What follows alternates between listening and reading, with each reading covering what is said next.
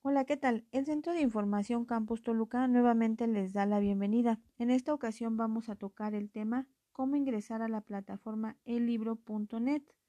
Recordemos que el enlace para consultar la biblioteca digital Pórtico VM es bibliotecas.vmnet.edu diagonal pórtico diagonal GUI.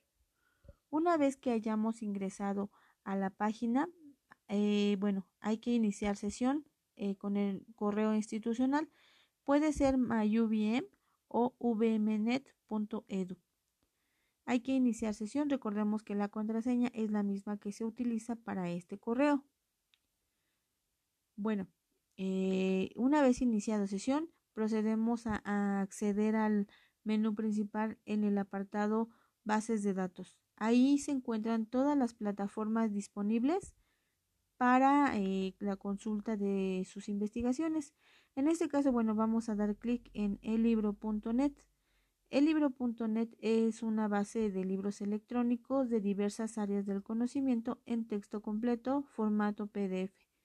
Incluye herramientas de búsqueda, selección, marcador, etc. Bueno, ingresamos al apartado de elibro.net e inmediatamente nos dirige a la plataforma.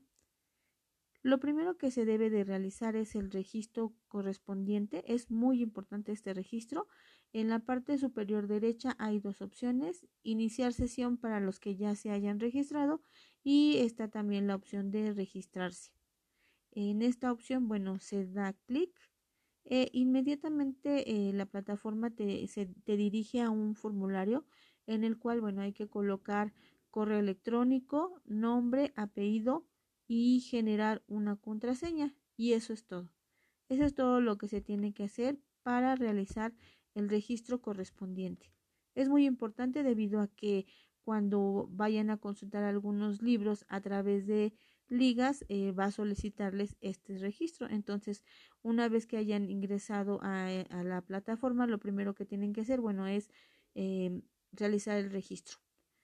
Eh, una vez que ya se hayan registrado, ya pueden hacer uso de esta plataforma a través de las tres opciones de búsqueda. En este caso, bueno, tenemos búsqueda rápida, búsqueda avanzada y búsqueda filtrada. Bueno, esto sería todo para, eh, para la opción de cómo ingreso a elibro.net. Esperamos que la información haya sido de utilidad y agradecemos su atención.